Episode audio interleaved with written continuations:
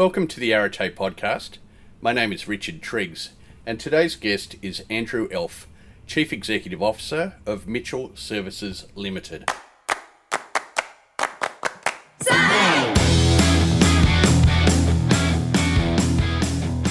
Thank you for joining us on the Arete podcast again this week.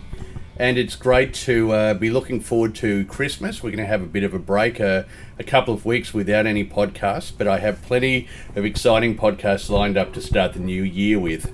But before we get into this podcast, for those people who are enjoying the intro music, my very good friend Simon Gardner, who wrote and performed that track, has just released a new CD called And So It Goes.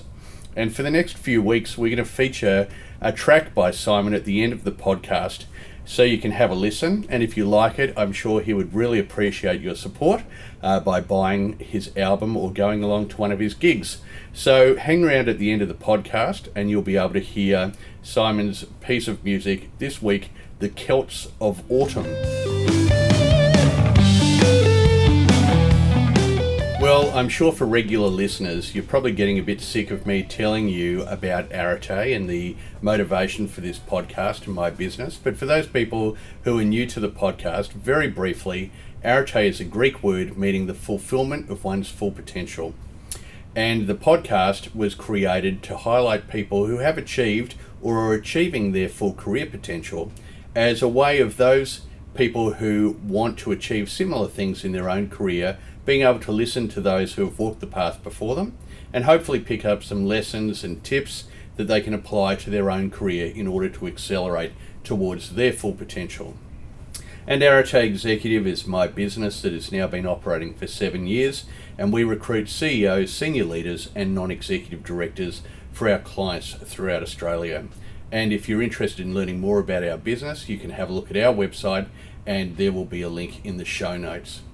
So today it's a great podcast because the guy we're interviewing has uh, become the CEO of a listed company at a very young age. And I think he's been able to achieve some amazing things in his career by working incredibly hard, being tenacious and highly competitive. And uh, he's got a great story to share. So let's go now and introduce Andrew Elf.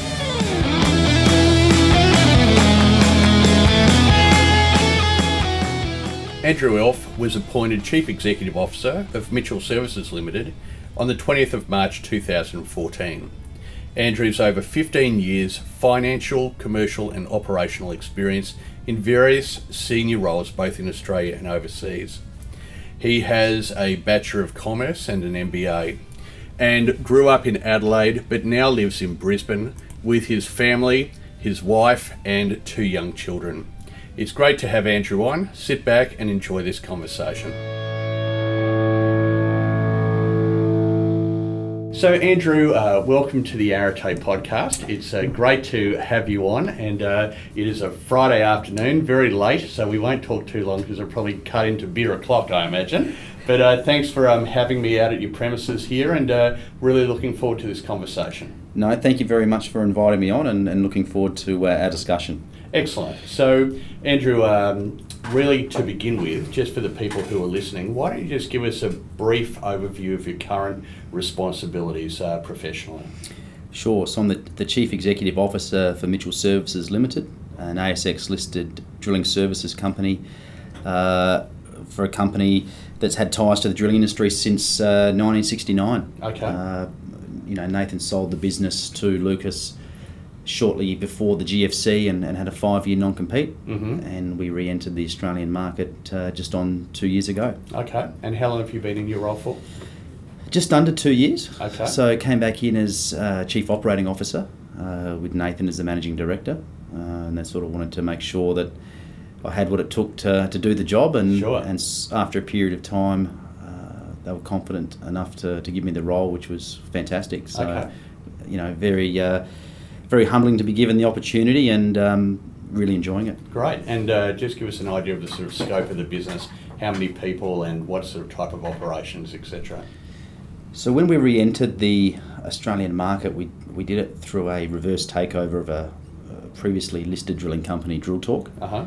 and they had approximately you know half a dozen rigs running, uh, and we were up to sort of 25 rigs running uh, in November 2015 this year, and headcount was up around 160 odd in the field Mhm. and around about 14 or so in, in head office. Okay. And what sort of drilling do you do? A very wide range, which is why it's such a great place to work. Uh, surface, underground, minerals, uh, you know, precious minerals, uh, coal, Mhm. a lot of mine services work, uh, gas work, water wells. So it's a one of few companies that that offers a very broad range of, of services, which also helps diversify us as well, which is good. Which I imagine in the current market with uh, the mining industry uh, going through some challenging times and oil and gas and uh, pretty sort of volatile and cyclical, uh, you need that diversity. Correct, and uh, the, a lot of the oil and gas work has, has stopped. Obviously, as, as you'd be aware, uh, exploration work is hard to come by. Mhm. You know, people looking for new deposits, things is, is very very difficult, and a lot of our work is brownfields focused, existing mine sites, existing operations. So it's good that we do have that wide variety of Mhm. expertise. Okay, great.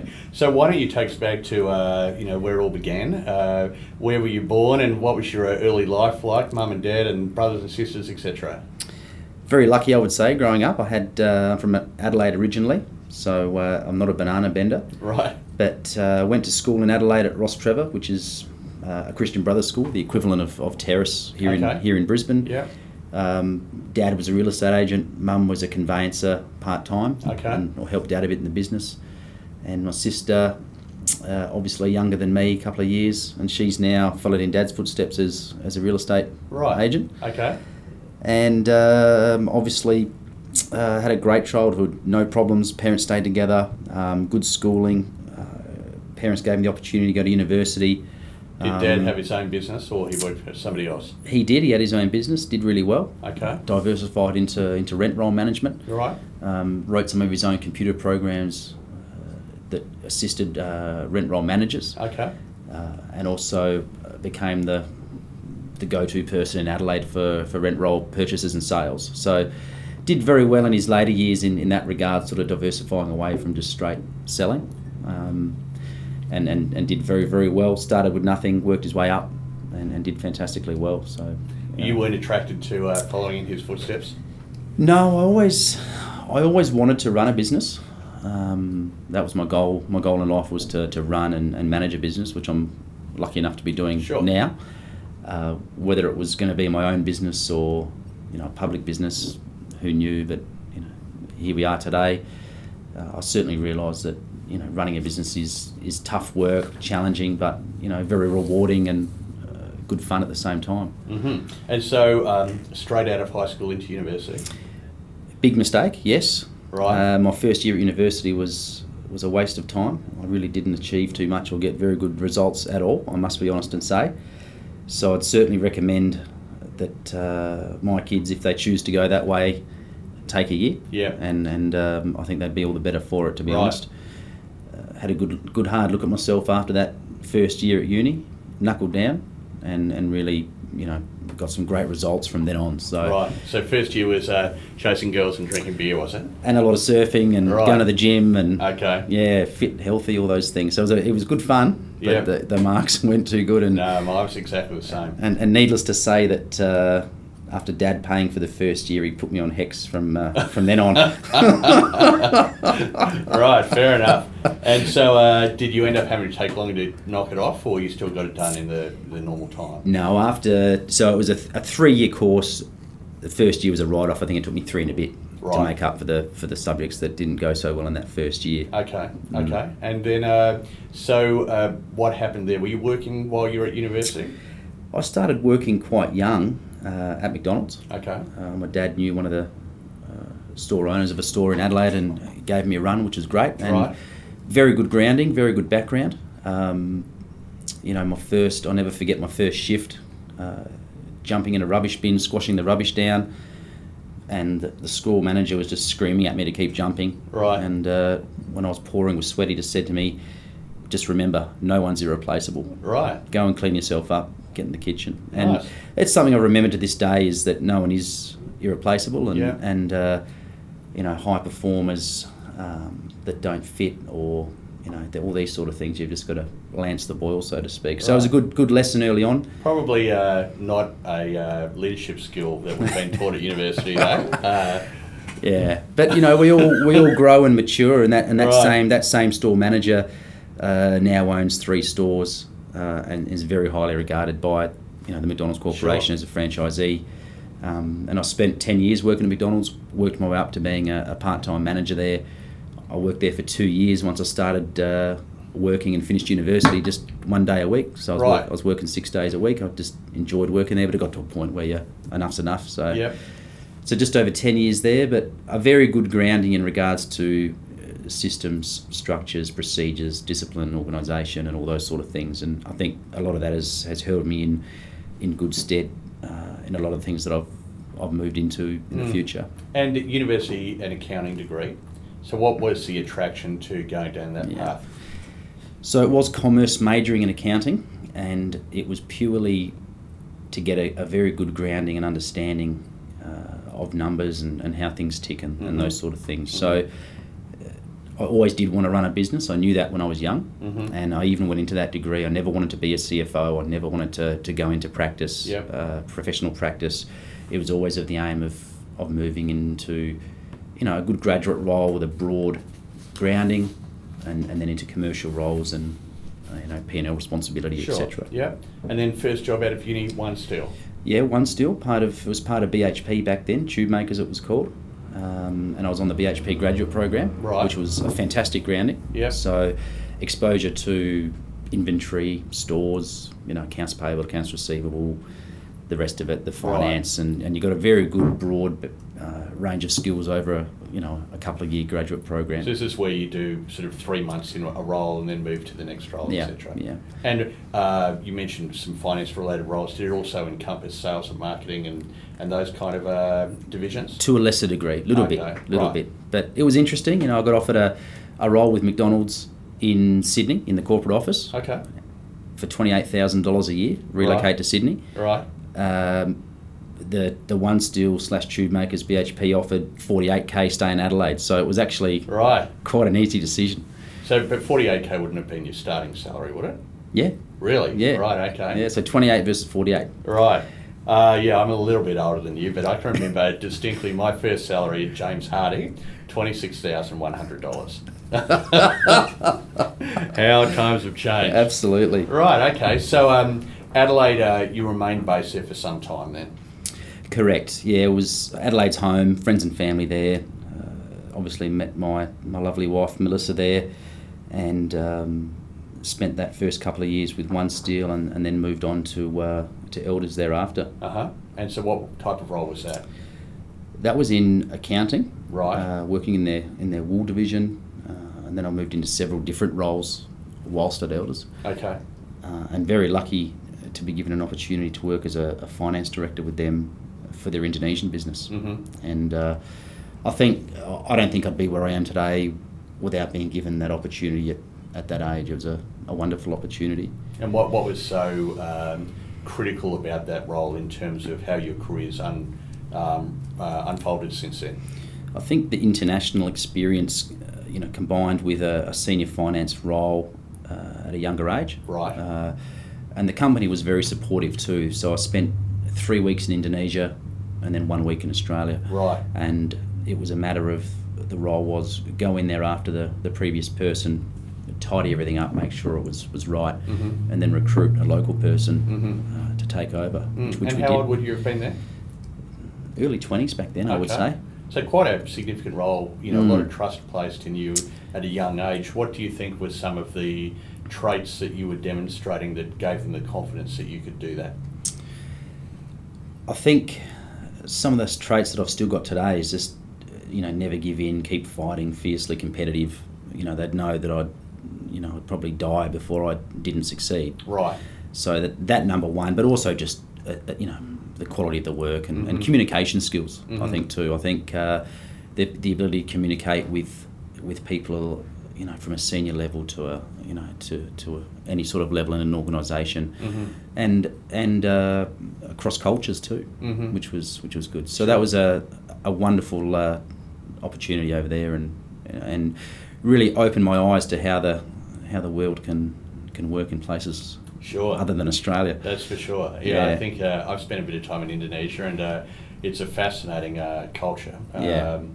And to think that it's so close to Australia, and yet it could be Yeah. on a different planet, yeah, couldn't it? yeah. So we had one time where there was. Uh, we did a stock take of the cattle in the yard because the, the business was importing cattle from northern Australia and we'd put them in feedlots and Okay. they'd gain weight, we'd sell them.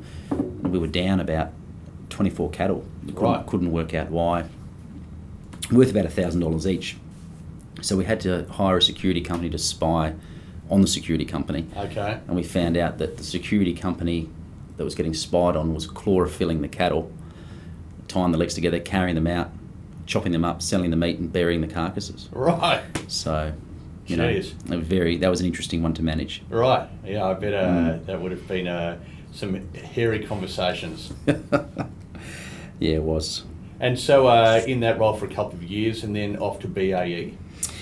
Yeah, and that was an interesting move. It was, uh, you know, probably a little bit of a higher higher level role back in Australia, and um, quite a large P and L there, sort of three fifty million for the region. Uh, some fantastic experience, highly technical um, role, but you know the industry wasn't for me. I wasn't there a long time. Um, very slow moving, very large. Mhm. Um, you know, some good people, um, but just not quite the right fit for me. I don't think, to be honest. It was, um, you know, billion dollar tenders bidding on capability that you had to develop that didn't exist, and forty five people working on a tender for three months, you lose it. Right. It's finished. Yeah. So. Uh, you know, I sort of knew after the Indonesian role and that role that it was time to really look at getting into a good commercial role, and I had the experience to do so. Mhm. Uh, and then I was lucky enough to get the role at, at Boart Longyear, which was my entry into the into the drilling industry. Okay. And uh, how did you uh, get that role? Why, how did that appear on your radar? Very difficult to find a, a good commercial manager role in Adelaide with a listed company Mhm. with a head office in Adelaide. So Mhm. li- limited people to choose from. Sure. So you know, uh, and it really hasn't changed a great deal. Companies like you know BAE, Elders, Santos, Boart Longyear, they're all still there. Uh, and at you know at the time, the market was was better than now, and, and Boart Longyear was a you know quite a large company, still is. And uh, you know saw the role came out and, and, and went through the process and, and was lucky enough to, to be selected. So it was a pretty straightforward Sure. process. But Okay. but again, um, a fantastic company and learn a, a massive amount there. hmm And so um, you had some fairly quick moves early in your career, 12 months here, two years there. Yeah. Um, but you stayed with uh, that organisation for quite a long time. Yeah. So what, what was it about that particular business that uh, Yeah. kept you engaged and Yeah. excited?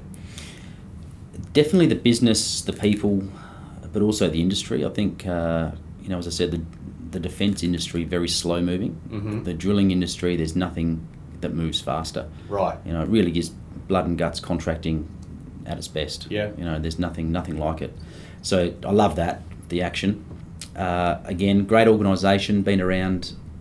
They're celebrating their 125th anniversary this year. Mhm. Uh, they invented drilling, invented rigs, things like that. Mhm. So the systems and, and structures and procedures uh, and learnings that you got uh, in that business were were very good. And a lot of people that have left Boart Longyear uh, recent times are now leading other drilling companies all over the place. you know. Right, Peter, okay. Peter Jacobs at Foraco for Australia, uh, myself and Derek Loughlin running a, a major other uh, global manager for a, Imdex Mhm. uh, for the Reflex division. So a lot of us have, have moved onwards and, and upwards into other roles outside of, of Boart Longyear. So, you know, a lot of excellent um, training, time and effort was certainly uh, put into me during my time there. And, Okay. and they were the ones that, that gave me my first opportunity to, to manage and run a business and have P&L responsibility as well. So what was that? Uh, what did that business look like? So that was looking after Central and Eastern Australia for their drilling services business. hmm So we sort of got up to probably at one stage there, you know, 50 million turnover, a couple of hundred people, 30 plus rigs. Mhm. So it was a, a good business in, in a in a market that was pretty much booming. Yeah. Obviously, Yeah. that was before the GFC, hmm and then in the GFC, uh, you know, the business really got cut by probably 70% within three weeks. It just stopped that quickly. Wow, that's brutal. Yeah, it is, it, and that's that's drilling. Sure. Yeah, and uh, you know, one minute it's mag- magic and the next minute it's uh, it's a disaster. But you know, that's why we love it, I suppose. Right. So in, they talk about it in the recruitment industry as uh, champagne, champagne and razor blades. Yeah. One week it's woohoo, and the next week it's uh, pretty terrible. Yeah, very much so. Right. Very and you, much so. you know, I mean, you said that you love the blood and guts contracting, the pace of it. What what what are some of the you know the fundamental parts of this business that really have excited you and kept you in this industry? Yeah, look at one thing that's that's that's good about it is is working with the larger clients. Uh, Okay. You know, and they're the ones that have got the, the larger budgets, uh, the ongoing work. Um, you know, and uh, they're the clients that you want, the blue chip clients, things like that. Mhm. And sometimes it can take you three or four years to to just keep talking and keep working with them, and eventually they'll they'll give you a go, and then you've got to do your best to, to hang Yeah. on to them. So.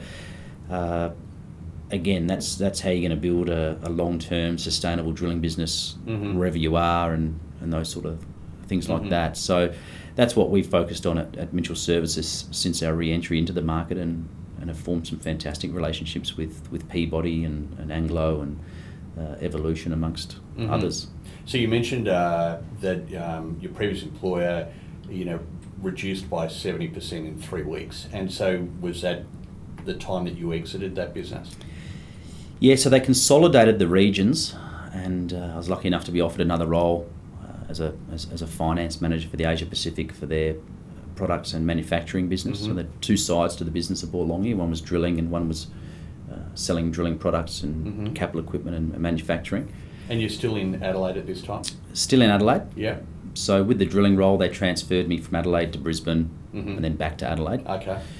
and then the finance role was in Adelaide, and lucky enough to get offered a role and, and knock the door. Sure. And I then at the time they were going through a Oracle implementation, Mhm. and so they asked they asked me to move to Salt Lake in a in a Oracle global implementation role, and it would have been a lot of travel, and you know had a our first young son Lachlan was around then, and we sort of just said, um, you know, well, we're going to have kids, but. Um, didn't want to didn't want to move and, Right. and that sort of stuff. It wasn't the right time, so knocked it back.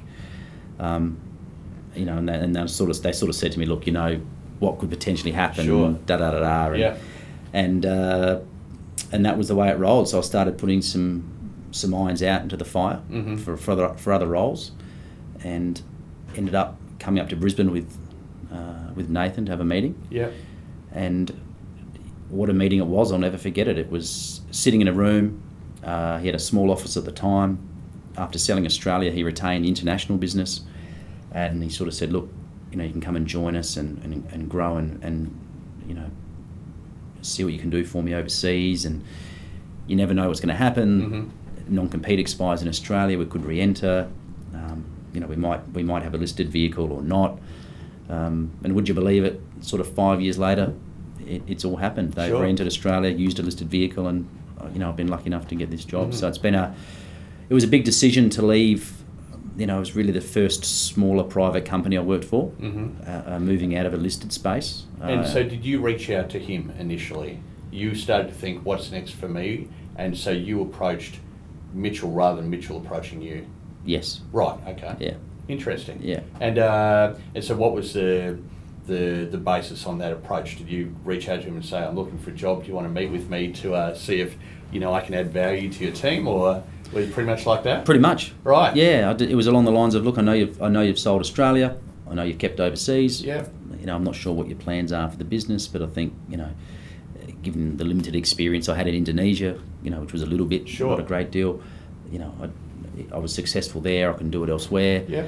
Um, you know, let me know, and and sure enough, after that conversation, maybe a month and a half later, a call came for Right. for a meeting. Right. Um, you know, and then uh, I ended up getting uh, getting the bullet at Boart Longyear. Got made redundant from the role. Okay. Signed the contract the next week with Nathan. Right. Had uh, two and a half months off, so I was there for the last last sort of month and a bit of my wife's pregnancy with my second child, Addison. Yeah. First month of her being born, and then started uh, in March of the following year with um, with Mitchell in Brisbane, back in right. Brisbane. Well, that's excellent. I mean, before we move on from that, I think that's a really important point because, uh, you know, I've written a book, Uncover the Hidden Job Market, and I'm constantly coaching senior executives about how they need to reach out to their potential employers of choice and create the opportunity by getting in front of those people before they know that they need them. And you know, you are a living example of how that has obviously worked very well for you. I, I knew as soon as I knocked back that role in in Salt Lake that uh, I needed to, if I wanted to get into a, a good role Mm. with a good company, you know, back running a drilling company, uh, I had to take it by the horns and, and, and make it happen myself. Mhm. And uh, you know, Nathan is, is absolutely brilliant. Um, hell of a smart guy, entrepreneur uh, to the max.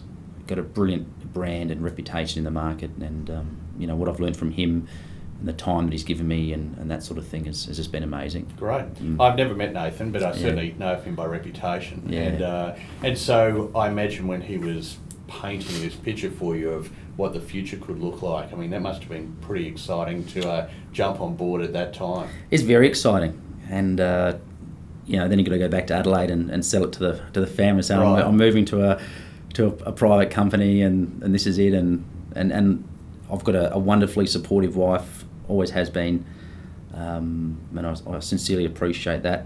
And you know we made the decision, and, and, and up we came, and still here now in Brisbane. You know, I got the kids into a couple of nice schools, and, and my wife's doing well, and uh, nice house, and just love Brisbane. Sure. You know, so yeah, very very happy, very lucky as well. Worked hard, but but um, you know, a bit of luck along the way as well. Okay, and so five years into the role, pretty much. Yep. Um, if you look over that time, what's an example of a key achievement that you'd hang your hat on and you'd say, "This is why I'm good at my job." You know, this is Yeah. something that has happened in this five-year period that I'm really proud of. Yeah, it, it'd have to be the the entry of Mitchell uh, into Mozambique, Okay. and so you know during the during the time overseas with Mitchell, we worked in in Russia, in China, uh, India, a couple of other places in Africa, uh, but we relocated quite a number of assets and, and, and purchased a, a lot of new assets When- And you're referring to drill rigs. to drill rigs Yeah.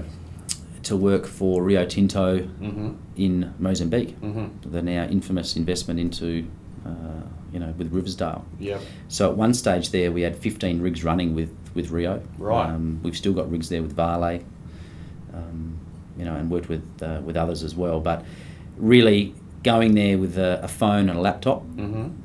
uh, and then getting it up to a, you know, a 30 plus million turnover business with full management team in a com- in a country where the first language is Portuguese, Mhm. and every single document has to be translated for you to be able to read it. Mm-hmm. Uh, you know, to be compliant, to be safe, uh, to be profitable, um, you know, and to work with a company like Rio, Mm. and and certainly that work and reputation that we built with them over there is, you know, has served us well with our re-entry back here. Uh, Mitchell worked with Rio previously in Australia, Yeah. and you know we're, we're, we're now qualified and on tender lists to Right. to hopefully work with them again in the future here. Okay, and so a situation like uh, Mozambique, does that come about because Rio are there and they say, hey, can you come here because we want you to work with us? Or were you going there and saying, we're here now, we want to work with Yeah. you? So the, we had a good relationship with some of the people in Riversdale, Yeah, and, and they knew that they were onto some some good deposits there. okay, And the drilling companies that were there or were working for them weren't coal specialists, had trouble doing a doing a good job with you know recovering the core for them to do their analysis, and Mhm. and they needed someone they could trust. And uh, we've we've worked with them before in other places, Mhm. and they sort of said, look, can you can you bring a few rigs in? So we thought, oh, is it worth going there? Because you always need a, a base load level of work to justify Sure. a new country entry, Mhm. setting up the entity. There's a cost associated with all of that, and and we it up, and we came to an agreement with them, and got in there, and then obviously, you know, they got taken over, and Rio got it and, and ramped it up, and it, and it sort of went from there. okay, But you know, we've also worked with quite a few other clients in country there, in you know, in gold, in graphite, and, other other commodities as well. Mhm. Just to give people a bit of a sense of, um, you know, the rigs that you're talking about. I mean, for people like me who don't have much exposure, you think of these offshore rigs which are massive. but you know, when you're talking about okay, bringing sort of 15 rigs there or whatever it is, what, give us an idea of the sort of size and complexity of a piece Yeah. of equipment like that.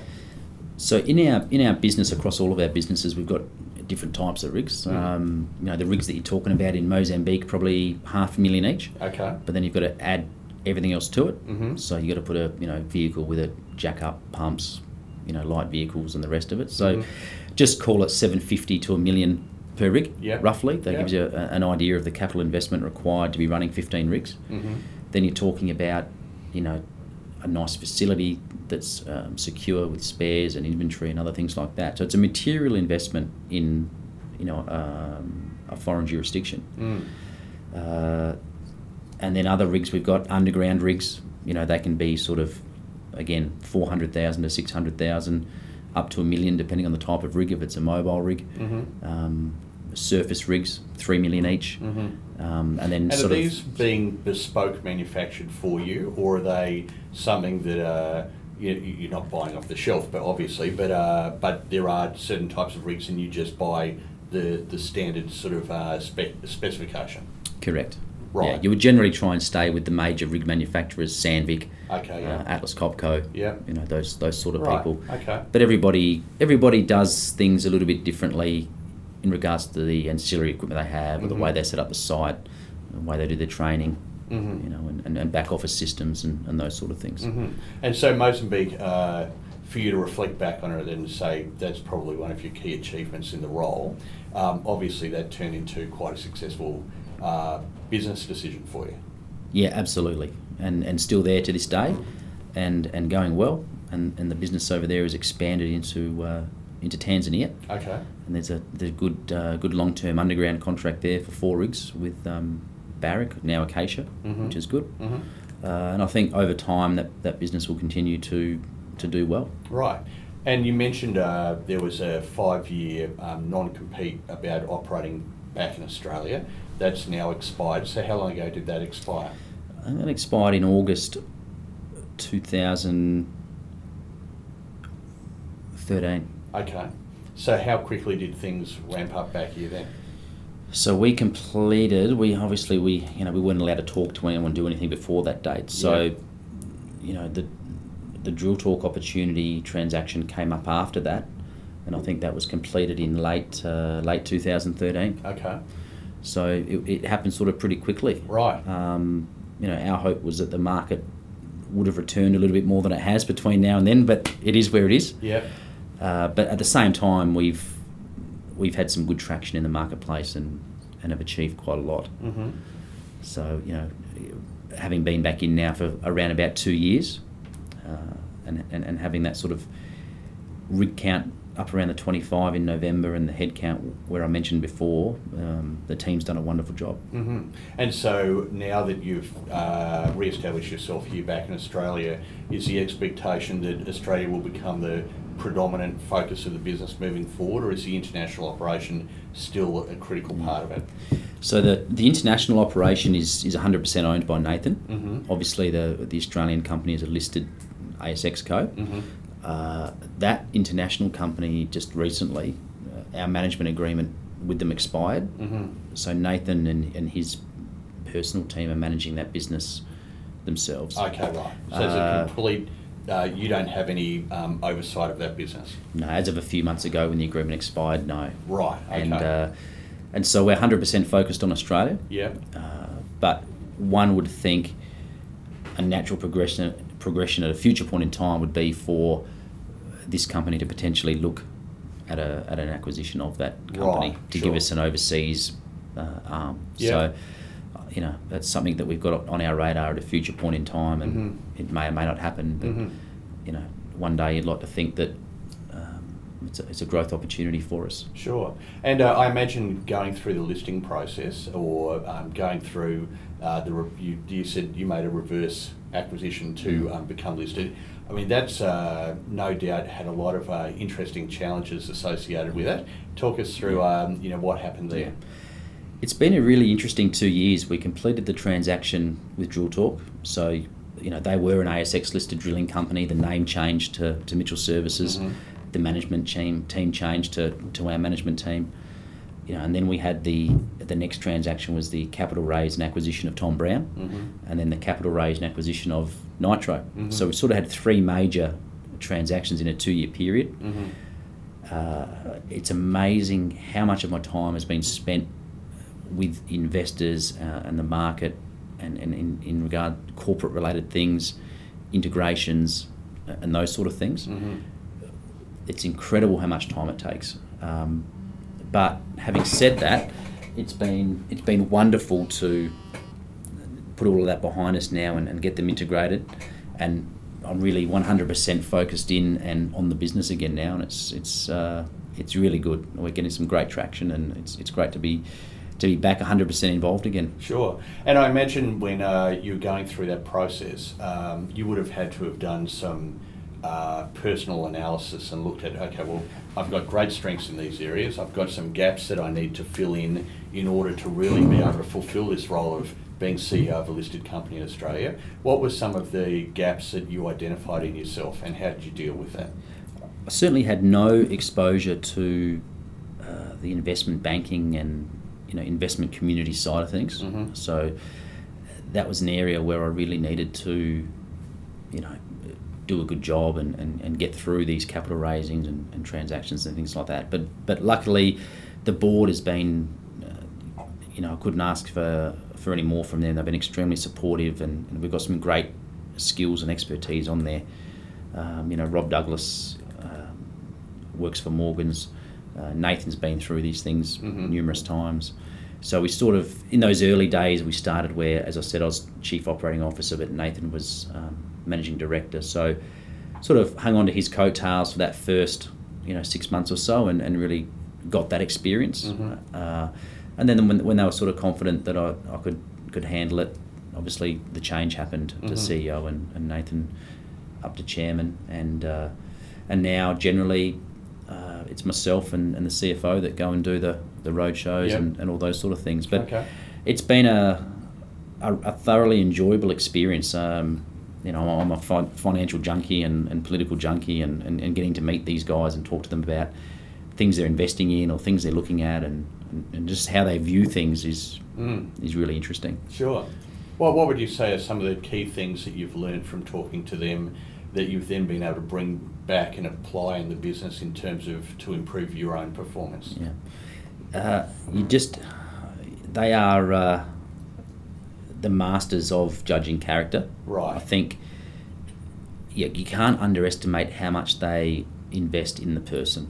Right. I think if they see that you're a, a genuine person and, and you're, you're giving it your best and you're being Mhm. honest and open and, and transparent and all these things and you know you're not a snake oil salesman or any of this stuff, I, I think that you know you get a pretty good hearing with them. Okay. Um, and really, that's the kind of person I've always been. I've you know pretty pretty straight up and down and, Mhm. and, and open and honest, and it is what it is. Mhm. So I think that you know just being myself in that way has has served me Mhm. quite well. Yeah. Uh, and again, importantly in this business, given it changes so quickly, you certainly can't uh, tell them you're going to do things that you can't deliver on. Right. So you've just got to be honest with those sort of things too. Yeah. What's know. that saying? Uh, you uh, bet on the jockey, not on the horse. Yeah. Right. Yeah. Yeah. I know. I think Yeah. I read that as a headline just yesterday. Yeah. Uh, And it's so true, isn't it? Um, It is. And so, I mean, I don't know because I don't know the numbers, but in terms of listed C, uh, CEOs of listed businesses,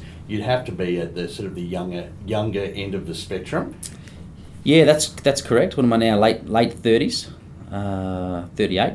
So certainly, I'd say you know on average, uh, probably at the younger end. Yeah, Yeah. I'd, I'd say. But I think uh, certainly there's been been other ones that um, have been given a go at this sort of similar age and, Sure. and those sort of things. Well, what do you think it is uh, about you? You mentioned earlier, um, you know, you've got this never say die attitude, and, and you're you know ultra competitive. But um, what would you say are some of the uh, more um, tangible things about the way that you lead and the uh, the way that you execute that's enabled you to get to being in this kind of role? You know, at what is a relatively young age. Yeah, I'd, I'd certainly say uh, the communication skills are most important. Mhm. You know, with this job, um, you know, it's not a it's not a massive team. It's not a hands-off CEO role where, uh, you know, I've got a PA and I'm just in meetings all the time and and I'm dealing with investors. I'm actually quite heavily involved in the business Mhm. um, and hands-on. So you definitely need the communication skills to one minute you're on Pitt Street with Soul Pattinson's, Yeah. and the next minute, uh, like yesterday, I'm up at Cannington with with our guys on the rigs. Sure. And uh, and so I think I've just got a, a good ability uh, to connect person, you know, personally with with different people in, in different places, and Mhm. And I'm, I'm a social person, and you know, enjoy meeting and talking people and, Mhm. and getting around, and I think that's uh, a big part of it. Mm. Um, I genuinely care about people. Um, you know, I know one of the one of the values of, the, of our brand is our people are your success. Um, no matter how many drawings we got, no matter how good they are, uh, we're nothing without good people, good Mhm. teams, uh, and those sort of things. So certainly, it's a you know we're trying to make it a really cool place to work. Mhm. Um, you know, and, and that's what's going to make us different is our is our people. Okay, so uh, cool's an interesting uh, word Yeah. to use. Yeah. How do you, how do you make this business cool? Look, we're doing certain things to to really engage and, and communicate with everyone. Yep. Traditionally, in the drilling industry, you get feedback from crews on rigs that oh, we don't hear anything, or you we're not getting communicated with, or you're not listening to us, and, and this Mhm. sort of stuff. So, really, with technology these days, it's enabling us to, to open up communication channels more and Mhm. and and move uh, quicker and, and be more nimble for clients and, and for our teams. Mhm. Um, we've got a very small head office. Uh, we want our resources in the field, servicing our clients, you know, looking after our people on the ground. And Yeah. uh, and so we're doing things like, um, you know, we've got a closed group uh, Facebook page that if you're an employee, you're in. If you're not, you're out. Yeah. Um, and there's all sorts of stuff that goes on there. Photos of, of us outside of a client's office about to go in for a tender. Right. To stuff we like on rig, stuff we don't like. Um, Yeah. You know, some funny stuff as well. Sure, So yeah. it's it's pretty good. We keep it light-hearted, um, but that's a great way for us to communicate. But at the end of the day, uh, we just want people to be proud to wear the Mitchell shirt. hmm You know, um, the only reason we got the transaction away is because of Nathan's brand and reputation uh, and those things. And Mitchell's about absolute quality. You know, it's Mhm. the Qantas of, of drilling, so to speak. Yeah. And we just want the people that work for us to be the best Mhm. and be proud to wear the shirt. Mm. And, um, and is that reflected in your pricing? I mean, uh, uh, it's not cheap to do these things, but uh, if your clients respect and value it, are you uh, able to get a premium sort of price for your services as compared to the industry? in this market, uh, very, very difficult. Right. Very very difficult. I, Yeah. I would say that uh, you know a majority of the tenders that we participate in price would be you know a forty percent to sixty percent ranking Mm-hmm. um, of of all aspects of a tender. Mhm. I certainly think that some of the clients we got uh, are really really good and and value. Um, what we bring to the table, Mhm. which is great. I think you know that's really appreciated, and and and yes, we do. You know, we're not the cheapest, uh, but we're not the most expensive either. Mm. You know, I think I think we, I think our pricing is is fair for for what we're delivering, and and, and you know asking for a fair return in a, in a very tough market. Mm-hmm. Okay. Yeah. And so by the time this uh, podcast uh, goes live, it'll be early 2016. Uh, you know, what's the uh, the grand plans for the business over the next 12 months? Well, we've got all of the equipment acquisitions out of the way now. Mhm. You know, we've we've sort of got up to the seventy seven or thereabouts rig count. Uh, we've sold a lot of assets of recent times to, re- to reduce debt Mhm. and, and increase the quality of the fleet and the standardisation of the fleet. So that's that's all done. Mm-hmm. So moving forwards into next year, we've got uh, some fantastic clients, some fantastic base load contracts. Uh, you know, the right assets, the debt's down, and it's really just focusing on delivering, you know, safe, efficient, profitable uh, services to the clients. Mhm. Really knuckling down and battening the hatches down. I think it's going to be another tough year. Mhm. I really do. Mm-hmm. Uh, but all we can do is, you know, is control the controllables Yeah. and um, and, and keep delivering. Right. So it's going to be a year of consolidation and looking for um, uh, areas of improvement rather than any big sort of hairy audacious goals around growth and things like that. Correct. Right. Having said that, if the you know we've got a, we have got a very good pipeline of opportunities. Mm-hmm. Uh, we've got the assets to, to take advantage of the opportunities. Mhm. Uh, if they come, fantastic. Mm. Um, so we'll certainly be out there, you know, trying to utilise more of our fleet. Mhm. You know, we're sort of probably forty percent or thereabouts utilised, and we really want to try and get that up as, as much as we can. Obviously, Okay. That seems quite low, 40%. Would that be, how would that compare to the industry? thirty industry wide. Right. So 70% of their assets are sitting idle. Wow, that's a, a lot of cost. Yeah, it's, it's been a it's been brutal. Right, far Yeah, out. and, a, and a lot of competitors obviously have exited the market. hmm And Yeah. that's created, I suppose, opportunity for you to acquire some of those assets. Yeah, and that was that was really the the whole premise behind the re-entry into the Australian market was, you know, it took the family thirty plus years uh, to sell for circa 150 million dollars last time. Right. They wanted to come back in this time and use a listed vehicle and, and, and grow and get that value in a shorter time, you know, sharing the risk with, uh, you know, a public investor base Mhm. and uh, get the assets at the bottom of the market at cents on the dollar, which we've done, Mhm. and then take advantage and, and leverage uh, off those purchases in an improving market at some stage in the future. hmm Um, okay. So hopefully uh, we do see a, a bounce back at some stage. Who knows when? Sure. But, um, you know, at this stage, batten down the hatches and, and take advantage of the opportunities when they come. Okay. And what about for you on a personal level? Uh, um, you know, you're getting close to 40. Uh, in terms of thinking about your own professional development over, say, the next 12 or even sort of two to five years, what are some of the things that uh, you're keen to do to continue to grow and, and evolve as a leader? The, the last few years, you know, obviously, well, the last couple of years, re-entering Australia have been extremely busy. Mhm. Um, I think next year, um, you know, I'll probably be in a position to reassess and have a have a really good look at it. Um, at this stage, I've really, you know, I've got requirements to do professional development hours for CPA or for Okay. Institute of Company Directors, Yep. things like that. Uh, but I'm really doing, what would you say, two day, three day intensive short courses Mhm. to get the hours. So Yeah. I did one recently on, on public speaking, Right. which was which was a good one and some some good tips. But um, yeah, I've you know I've, I've done the CPA, I've done the MBA, done the company directors course. What's next? I, I'm I'm not sure. Yeah, it's a tough honest. one, isn't it? It Um, is.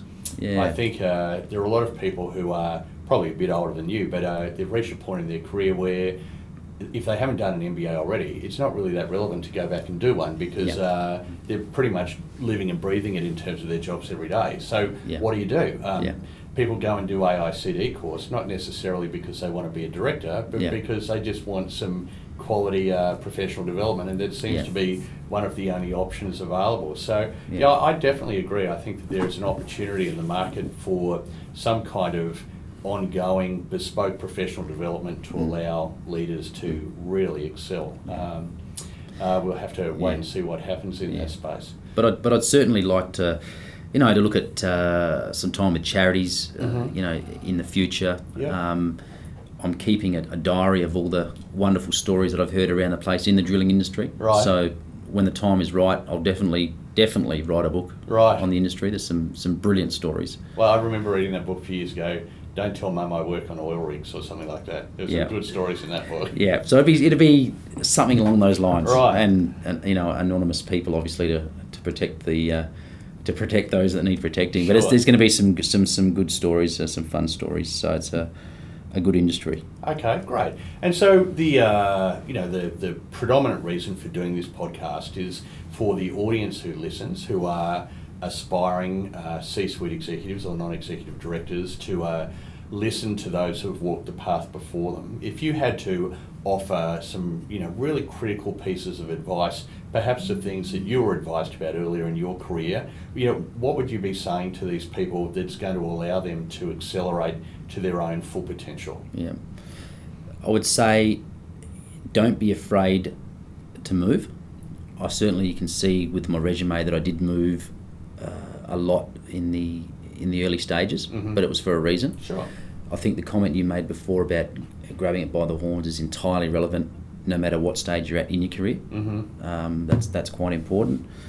Uh, communication skills are just absolutely critical. Yeah. Um, you know, being able to present options to senior management are important from all the way through. You know, don't don't give them one answer and, and no no meat around it. You know, Mhm. give them option one, option two, option three, and, Mhm. and reasons why you recommend a certain one. Mm-hmm. Um, you know, that just that tenacity to keep keep fighting and, and boxing is is important too. Mm-hmm. Uh, and honesty, I think, uh, you know, there's it's not always good news, Mm-hmm. and um, you just got to be open and honest with the news Sure. to to people all the time. And you know, it's you know, it's not rocket science. Um, it's just hard work. Yeah. You know, and uh, the other important thing for me was on the education side of things. I think broadening your horizons. You know that the the commerce degree was good, uh, the CPA was was good, um, but you know the MBA was fantastic. It really opened up and took the blinkers off, and, Mhm. and you start looking at um, marketing and, and all sorts of other things, which was Mhm. was quite interesting. Mm. Um, you know, and, and as you grow and develop in your career, you know what you're sort of working on and developing on changes, and then you know the company director course became relevant, so I did that, and Sure. and that and that sort of thing. Mm. Yeah. Have you ever had a, a coach or any um, uh, formal mentoring type relationships? I haven't had anything formal, Mhm. um, but there's always been a couple of really good people along the way at the right times. Okay. And and there were a couple of when I was at Elders, um, you know, and there's a there's a couple that are around now. Um, you know, I, I'd probably prefer not to mention who they are exactly, but uh, it is nice having someone to be able to talk to. Yeah. It's certainly true that being a CEO is, is a lonely rock. Sure. There's no doubt about that. I've, Mhm. I've found that out definitely over the last couple of years. You Mhm. know, it, it's hard to to find someone to talk to or, or vent with and, Mm. and those sort of things. So it is it is nice to have someone that I can go and see and and, and talk to and you know just get their advice on Yeah. how'd you do this and, Sure. and how'd you do that. But you don't need to lie on the couch and.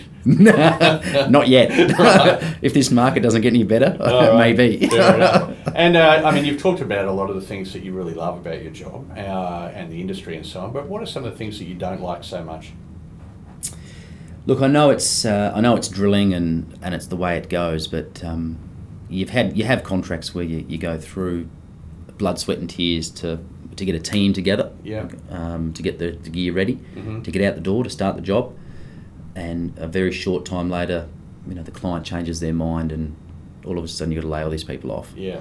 and uh, that's hard. Mm. You know, letting people go is hard, but it's what we do. hmm Um, you know, we ramp up as quickly as we ramp down. It's, Mm. we're, we're a contractor. hmm Um, it's the contracting business. It's why clients use us. It's the way it goes. But I certainly think it doesn't matter how many times you've done it. Um, you know, whoever you have to do it to, it's it does not get any easier. Just Mhm. you know, it's just we've all got friends and family and, and relatives, and we, you know we all got to support our families, and and, and, that's just a, a tough part of the game. Mm, sure. No, absolutely. And uh, we've talked all about work today, but uh, you know, what's uh, keeps you sane? What do you like to do when you're not uh, working? Oh, number one, spend time with the family. That's that's the most important thing these days. A Mhm. eight-year-old, five-year-old, and obviously, uh, lovely wife Melissa. So you know, it's just great to spend time with all of those those guys and and, and have good fun. Other than that, I love love trying to enter a, a competition that I'm not fit enough for and, Right. and train like crazy to do it. So, Yeah. you know, we've done the Oxfam 100k walk and Right. we've got the Goondiwindi, Goondiwindi Hell of the West triathlon scheduled in, in January this year Right. and we generally get a team together and uh, uh, you know try and raise a bit of money for charity. Yeah. So that's good fun. Right. And they're these tough mudder type uh, things. They're the kind of things you're into, are they? No, I couldn't do the tough mudder. They've got the uh, the one where you have to crawl through a tube, and I'm not a, not a big fan of, of tight tight spaces or or, or electrocution. Yeah, I've done a, a few of those and uh, running through the electric wires. And when you actually get shocked, it is um, not for the faint-hearted, that's for sure. No, but I, I do enjoy uh, running, triathlon, Right. those sort of things. I'm, I'm certainly no athlete, but just enjoy having a having a go. Um, you know, it's difficult these days with a lot of travel to to participate in anything team orientated. But so it's good to train for something that's an event with a team. Sure. And you can put the date in your diary and and, and go and do it. So Oh, fantastic. And so, uh, just before we wrap it up, because uh, it is getting late on a Friday afternoon, um, any final comments, uh, anything you'd like to uh, discuss which we haven't spoken about already that you think uh, the people listening would have an interest in? No, not really. I think it's been a, a pretty good discussion. I think uh, as far as uh, you know books go, there's a couple of good books I've read in my time. Okay. Um, you know, one that I'd recommend to people to have a read of would be um, Mastering the Rockefeller Habits. Oh, yeah. Uh, what's that guy's name? Uh, Verne. Uh, Verne Harnish. Yeah. Yeah, very good book. Right. Uh, certainly, operational rhythm to me is important with your, your meeting schedules, your meeting agendas. Uh, I like it. I like keeping things simple, hmm and I think that book is, you know, short, sharp strategic plans Mm-hmm. and, and, and some good meeting schedules, good ideas on meeting timings and, and things You like do your that. daily huddle. Yeah, we do a daily huddle. We've got the, the central meeting thing out there Right. and just a very quick around the table. Mhm. And, uh, you know, every every function has its its weekly meeting and has their Mhm. agenda and they send the minutes out and, and those things. So I think, again, coming from the McDonald's days, the, Sure. the discipline, organisation and structure and, and, and they don't need to be long-winded and they've got to be effective and, Mhm. You know, you get your actions that come out of them and you manage them and close them. Mhm. But it certainly improves the communication Okay. around the place and Okay. You Yeah. mentioned a couple of books. What's the other one? Oh, other ones are more more fun reading. You know, like um, McDonald's Behind the Arches is a good read. Right. Rise and Rise of Kerry Packer is a good read. Okay. You know, there's some some good books like that. You like reading well. biographies of uh, business leaders? Yeah, I, I, I like reading uh, in general. I um, always reading something. Um, not as much as I'd like to these days, obviously, but certainly the a lot of the financial press I'll, I'll Mhm. read Mhm. regularly just to keep in touch with those things. But um, yeah, definitely business biographies or, or stories on companies. Mm-hmm. certainly I think from MBA studies and things you read some some real interesting case studies. Yeah. And you a Yeah. technology geek? Getting better. Right. I'm getting better. I joined Facebook in the last six months, Oh, really? uh, primarily to get it going for Sure. the um, Yeah. the teams here, which has Yeah. been good and it's been you know good personally too Right. to catch up with a lot of old people and you know, I've, I've actually worked out how to use iTunes properly and Okay. get that organised. So I am I am getting better. And now you're on a podcast. Yeah. Wow. oh, that's excellent. Look, um, well, uh, Andrew, I really appreciate your time, uh, and I'm sure that the people listening will have uh, learned some great things. And uh, it's just really interesting for me interviewing so many different people. Um, everybody seems to have their unique little. Uh, uh, flavour or piece of inspiration that they add in, and uh, it's certainly been the case today. So, uh, look forward to hearing about the successes of uh, Mitchell in 2016, and uh, have a fantastic afternoon. no, thank you very much for having me on. Wish you a safe and, and happy Christmas. Okay. Thank right. you. Well, I thoroughly enjoyed that conversation with Andrew, and I hope you did too. To uh, be able to talk to somebody who is under 40 and is holding the role of CEO of a listed company was uh, quite a privilege, and it was excellent to hear his views on leadership and how he has been able to achieve such a great career outcome at such an early age.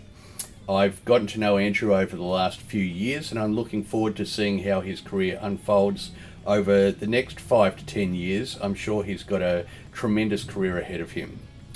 So, thanks again for tuning in. And before you go, don't uh, forget to stay on and listen to Simon Gardner's new track from his new album, And So It Goes. And I look forward to catching up with you soon. Have a great day. Bye.